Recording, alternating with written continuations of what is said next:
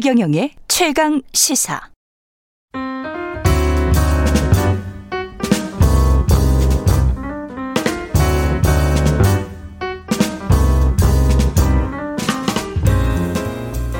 네, 더 나은 미래를 위해서 오늘의 정책을 고민합니다. 김기식의 정책 이야기 식센스 김기식 더 미래 연구소 소장 오늘도 함께 합니다. 안녕하십니까? 네, 안녕하세요. 예, 디지털세 이게 약간 좀 어려울 수가 있는데요. 예, 예 디지털세라는 게 이제 쉽게 표현하면 이제 이제 이 IT 글로벌 기업들이요 예. 세계적으로 경영을 하지 않습니까? 근데 예를 들어서 구글 같은 경우가 우리나라에서 한 1조쯤 버는 것으로 지금 그 알려져? 있는데 한국에서 예. 매출이 아니라 이익 자체가 이익만. 근데 세금은 1%도 안 되는 100억 미만 한 90몇 억 정도 내는 것으로 지금 알려져 있습니다. 그러니까 대단하네. 우리나라 법인세가 지금 25%인데 예. 이게 어떻게 가능하냐? 어, 이 IT 기업에 있어서의 그 법인세 과세의 기준이 되는 서버나 이 법인이 싱가포르에 있습니다. 예. 그래서 이제 매출을 거기서 많이 잡아버리니까 국내 음. 매출은 이익이 아니라 매출 자체가 몇 천억밖에 안 되는 아. 걸로 잡아버리니까 이제 그, 그러니까 한마디로 얘기하면 국내에서 돈은 버는데 세금을 회피하고 있는 거죠. 근데 싱가포르는 법인세가 오히려 그 낮죠. 거기는 조세 회피처 중에 하나이기 때문에 그렇습니다. 예. 그러니까 이제 무슨 얘기냐면 각 나라마다 이제 법인세율이 낮거든 다르거든요. 예. 그러니까 예를 들면 아일랜드 같은 경우에는 작은 섬나라니까 투자를 유치하기 위해서 법인세가 10% 초반이거든요. 약간 예. 변동이 있습니다만. 그러니까 우리나라하고 따지면 법인세가 한 15% 가까이 차이가 나니까 당연히 글로벌 기업 같으면 한국에다가 기업을 안, 그 어떤 지사나 이런 걸 안 두고 아일랜드에 두겠죠. 이런 식으로 각 나라의 법인세율의 차이라든가 특히 조세 회피처의 기능을 하는 나라들의 이 본사를 두거나 혹은 서버 어 자회사를 회, 세금을 회피하는 문제가 그동안 계속 국제적으로 계속 논의가 되어 왔던 겁니다. 예. 그래서 이, 그거에 대해서 이런 기업들의 다국적 IT 기업들의 조세 회피를 봉쇄하기 위한 음. 이거를 좀 규제하기 위한 국제적 합의가 필요하다. 이건 국제적 합의하지 않으면 그럼요. 아무 소용이 없으니까. 그래서 예. 이제 G20 중심으로 해서 이 디지털세 도입이 이제 논의가 돼서 어 하여간에 글로벌리 일정 수준 이상의 어 수익이 나는 기업들에 대해서는 하여간에 예외 없이 과세가 일정 수준 이상 되도록 하자. 예. 이게 이제 디지털세입니다.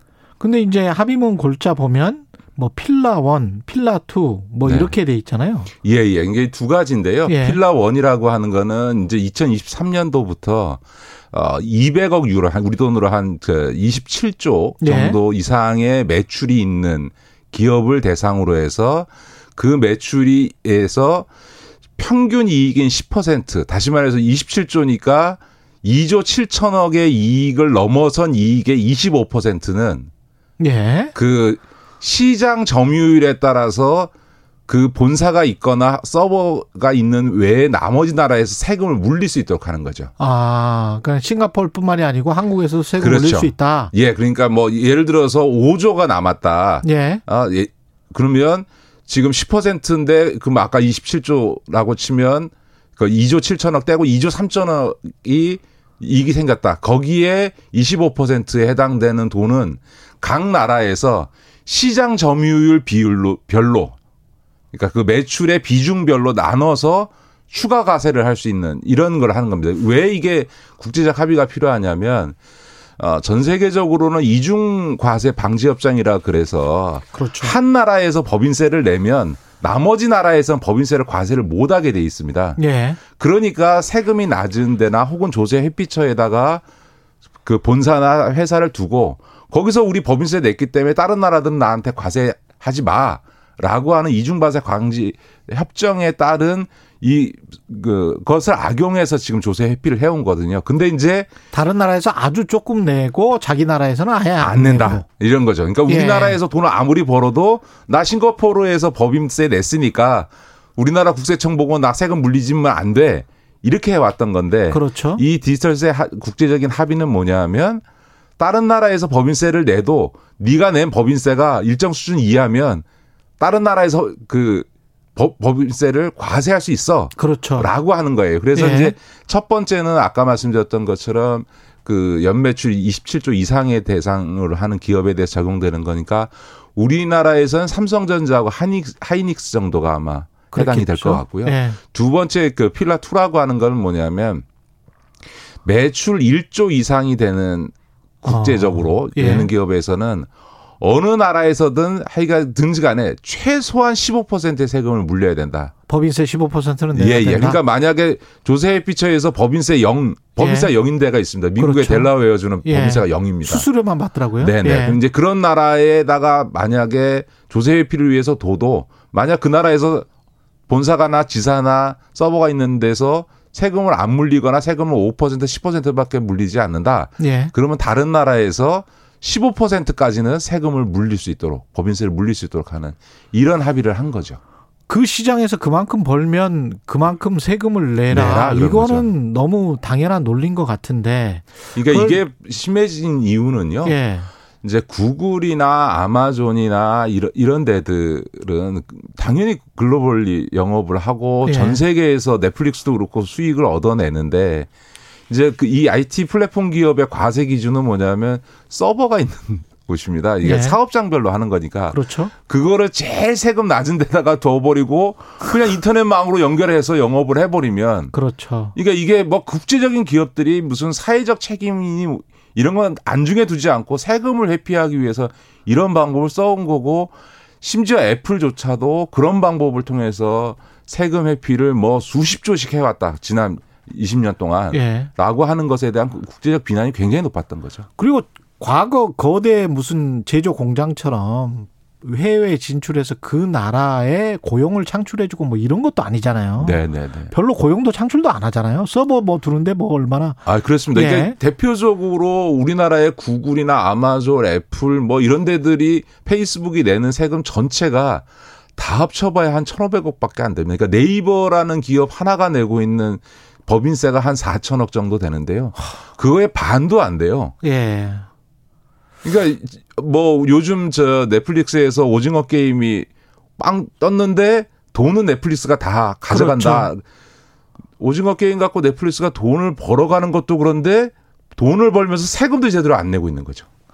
근데 우리 같은 경우는 수출 대기업들이 많단 말이죠. GDP에서 네네네. 차지하는 비중도 크고. 근데 우리 같은 경우는 플러스 마이너스 계산을 해보면 네. 세금이 더 들어오는 겁니까? 아니면은 그거, 더 빠져나가는 겁니까? 그거는 지금은 뭐 전혀 계산을 하기가 좀 어렵죠. 왜냐하면 예. 이제 일단 그 첫 번 맨 처음에 시행하는 필라 원 2023년도에 시행하는 필라 원에 적용되는 거는 그 삼성전자하고 하이닉스 두 개 정도밖에 없는 거거든요. 예. 근데 물론 삼성전자 하이닉스가 내는 법인세 규모가 크니까 만약에 삼성전자와 하이닉스가 해외에서 이 디지털세에 의해서 세금을 내면 그만큼에 대해서는 국내에서 세금을 빼줘야 되거든요. 그렇겠죠. 안 그러면 세금을 두 번 내는 거니까 기업한테는 안, 안 되는 되죠. 거죠. 그러니까 예. 그 대신에 우리가 얼마나 어, 얻을 수 있느냐. 아까 말한 구글이나 페이스북 같은 그렇죠. 얼마 수 있냐라고 하는 문제는 그 당시에 매출 문제도 있고 그 다음에 이제 이게 다음 달 말에 11월 말에 이제 G20 그 정상회담을 통해서 이게 합의가 됩니다. 예. 어, 지금 이제 그 G20의 재무장관 회담이 지금 워싱턴에서 열리고요. 그 다음에 한 달 뒤에 이제 정상회담을 통해서 이게 합의가 되면 될 거라고 봅니다. 왜냐하면 전 세계 지금 한 140개국이 지금 이거에 동의하고 있기 때문에 이제 되면 이제 2년 뒤에 이제 이걸 시행하는데 아마 그걸 시행하기 전에 기업들이 또 대, 대책을 세우겠죠. 세금을 줄이기 위한 또 한 번에 이제 여러 가지 뭐 회사를 옮기다거나 이런 왜냐하면 그냥 서버만 옮기면 되는 거거든요. 그러니까 이제 그런 거에 따라서 어떻게 될지 또 어, 각국에 있어서의 매출이 어떨지 이런 거에 따라서 저희가 내, 예를 들면 저희는 아마존이나 구글이나 넷플릭스가 전 세계에서 벌어들이는 돈 중에서 한국에서 벌어들이는 돈의 비중이 얼마냐에 따라서 세금을 물릴 수 있는 거거든요. 예. 그러니까 그런 시장 변 점유율의 변동에 이 영향을 주기 때문에 지금은 계산은 안 되는데 대체로 기재부나 전문가들의 계산은 저희가 손해 볼 거는 없을 것 같다. 어. 왜냐하면 저희는 딱 두 개 기업만 지금 현장이 그러니까 왜냐 그렇죠, 글로벌 그렇죠. IT 기업에서 놓고 보면 예. 훨씬 큰 데들이 많으니까. 어마어마한 기업들입니다, 사실은. 네, 네, 예. 네. 어지간한 나라의 GDP들보다 훨씬 더 크죠. 네, 그 나라들이, 네. 그 기업들이. 네. 예. 어제 열린 그 국회 보건복지위 국정감사에서 국민연금제도 개혁에 대한 논의가 네. 또 제기됐습니다. 네, 국민연금제 연금제도는 뭐 개혁한다는 이야기는 꾸준히 나왔는데 뭐가 되는 거는 그러니까 국민연금의 예. 가장 큰 문제는요. 예. 그 우리 청취자들께 말씀드리면 어 우리나라에 존재하는 금융 상품 어떤 펀드 상품보다도 국민연금의 수익률이 가장 좋습니다. 그렇죠. 네, 예. 국민연금은 어 기본적으로는 적게 내는 사람이 적, 네, 적게 낸 거에 비해서 훨씬 더 많이 받아가게 되어 있는 어 있어서 심지어 저소득층의 경우에는 자기가 낸 연금 보험료의 10배까지 수익금을 받게 되고요. 예. 가장 소득이 높아서 보험료를 가장 많이 내는 사람조차도 자기가 낸 보험료의 1.8배까지 냅니다. 그러니까 평균적으로는 내가 낸 연금 보험의 두 배 이상을 다 가져가는 구조로 되어 있습니다. 그러니까 소득이 높든 낮든 음. 소득이 낮을수록 더 많이 가져갑니다만 이런 이제 하우 상박 구조가 돼 있는데 도대체 이게 어떻게 가능하겠어요? 낸 돈에 비해서 돈을 더 많이 가져가니까 그러면 당연히 이게 적자가 날 수밖에 없고 그래서 이제 늘 이게 이제 연금 고갈이 된다라고 하는 문제가 되는데 연금이 고갈돼서 보험료 다 냈는데 연금 지급을 안 할 수 없잖아요. 그럼 결과적으로는 어떻게 되냐면 미래 세대들이 훨씬 더 많은 연금 보험료를 내서 예. 현재 세대의 소위 연금 지급액을 책임져 줘야 되는 구조입니다. 그러니까 연, 국민연금은 두 가지 소득 재분배 기능을 갖고 있습니다. 하나는 현 세대 안에서는 그 가난한 사람이 적게 내는 사람이 더 많이 가지고 가는 구조로 이제 소득의 차이에 따른 이 소득 재분배가 하나 있고요. 예. 또 하나는 현재 세대와 미래 세대 간에 현재 세대가 좀 덜 내고 미래 세대가 많이 가져가 많이 부담하게 돼 있는 구조가 되는 거죠. 그러니까 예. 이 국민연금 구조가 지금 가뜩이나 어려운 청년들에게는 너무나 불공평하고 과중한 부담을 준다. 네. 그러니까 반드시 연금 개혁을 해야 된다라고 어. 하는 게 저의 생각이기도 하고 네. 그 주장이 이제 사실 논리적으로 맞기 때문에 그렇죠, 그렇죠. 그거는 꺼내놨는데 이 기득권자인 이 50대들이 그 개, 결단을 안 하고 있는 거죠. 그러네요. 그 이게 결국은 투표의 핵심이 되는 나라들은 많잖아요. 근데 네. 우리도 사실은 이런 게 투표의 핵심이 돼야 될 것 같은데. 그죠? 그러니까 이게 지금 유럽에서 세대 간 전쟁의 핵심이 연금 보험에 대한 예. 부담입니다. 그러니까 젊은 세대들은 과거에 비해서 실업률은 높고 청년들의 실업률은 높고 저성장이니까 지금 연금 혜택을 누리는 사람들은 유럽에서도 거의 완전 고용의 고도 성장의 모든 성장 혜택을 다 누린 사람들이 예. 이제 복지 혜택까지 자기들이 다 누리면서 어. 우리처럼 저성장의 실업률도 높고 불안정 고용에 정규직도 못 되는 사람들 청년들 보고 자기들을 위해서 연금 보험료를 자기들이 냈던 거에 몇 배를 내라고 하니까 유럽에서도 세대 충돌이 났거든요. 근데 그랬죠. 우리나라도 똑같은 거예요. 지금 우리 지금 50대들은 다 과거에 10%에 가까운 고도 성장에 완전 고용에 종신 고용이 가능했던 그런 시기를 거쳐온 사람들인데 지금 청년들은 경제활동 참가율이 50%밖에 안 될 정도로 20대. 예. 취업도 어렵고 더군다나 비정규직이고 이런데 지금 예상컨대는 이대로 두면 국민연금 하나만 건강보험 이런 걸 빼고 네. 국민연금 하나만 미래 청년 세대들은 소득의 25%를 내야 되는. 아. 그래야 이게 유지가 됩니다. 지금 현 세대가 예. 9%를 부담하고 있는데 예. 그거에 거의 3배 가까이를 다음 청년 세대들이 미래 세대들이 아. 부담해야만 이게 가능한 거예요. 그러니까 그대로 놔두면 이걸 그대로 놔두면 그렇죠. 그러니까 예. 지금의 20대가 아니고요. 예. 앞으로 20년 뒤에 20대들. 그렇죠. 그러니까 지금부터 태어나는 애들이 맞습니다. 그런 엄청난 부담을 져야 되는 거예요. 예. 그러니까 이거는 빨리 개혁해서 예.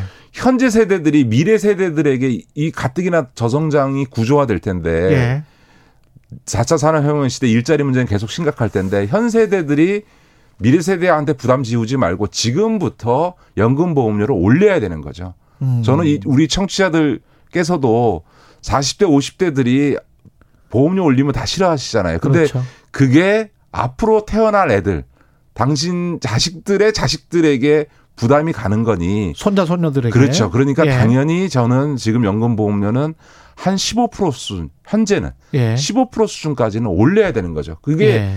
나와 있는 정답인데 표를 계산하는 정치권이 누구도 이 고양이 목에 방울을 달고 있지 않은 게 연금 개혁이 되지 않는 가장 큰 문제입니다. 이게 고양이 예. 목에 방울 달기 게임이 된 거예요. 그렇습니다. 누구나 이렇게 안 하면 심각한 문제가 생긴다는 걸 다 알거든요. 그렇습니다. 마지막으로 금리는 11월에는 인상될 것 같습니까? 어떻게 보세요? 금리 인상은 된다고 봐야 되고요. 11월에는 예, 한 번 더. 그래서 이제 예. 금리 인상에 따라서 우리 청취자들께서 어, 두 가지인데요. 이게 직접적으로는 이제 가계 대출 관련해서는 지금 대출 규제하는 것에 대한 여러 가지 말들이 많습니다만 금리가 인상되면 실제로 가계 대출하신 분들이 원리금 상환에 부담이 생기기 시작하면서 그렇죠. 이 신용 불량자가 생기는 분들이 많기 때문에 정말 필요한 경우를 빼놓고는 정말 대출을 자제해야 되고 특히 대출해서 주식 투자를 하거나 집을 사거나 비트코인 하는 일은 하지 마셔야 되고요. 주식 시장과 관련해서는 작년에 비정상적으로 뭐 두 배 가까이 그 수익이 났었는데요. 그걸 기대하시면 절대 안 되고 지금은 이제 그 이 주식 시장이 되게 어 조정장 그러니까 3천을 포인트를 지수 3천 포인트 넣고 계속 오르락 내리락 하는 거. 올해 합 올해는 아마 2,800에서 3천 사이에서 계속 움직일 거기 때문에 주식 시장에서 10% 이상의 수익을 기대하는 거는 그건 도박에 가까운 예. 거다. 그래서 지금 현재 장 상황은 그렇죠. 예. 그래서 주식 시장에서 작년 같은 대박 나기 위해려고 생각하시면 쪽박차기 쉬우니까 어 그리고 일부는 저는 현금화하고 그다음에 여러 종목으로 분산해서 소위 리스크를 관리해야 될 때가 됐다. 그리고 예. 주식 시장이 이러고 나면 내년에는 부동산 시장의 하향 안정화가 본격적으로 시작될 거다. 예. 그래서 부동산 시장도 주식 시장도 상투 잡는 일은 절대 하시지 마라 이 말씀은 제가. 예, 오늘 말씀 감사하고요. 지금까지 김기식 더 미래연구소 소장이었습니다. 고맙습니다. 네, 고맙습니다. KBS 라디오 최경련의 최강 시사 듣고 계신 지금 시각은 8시 47분입니다.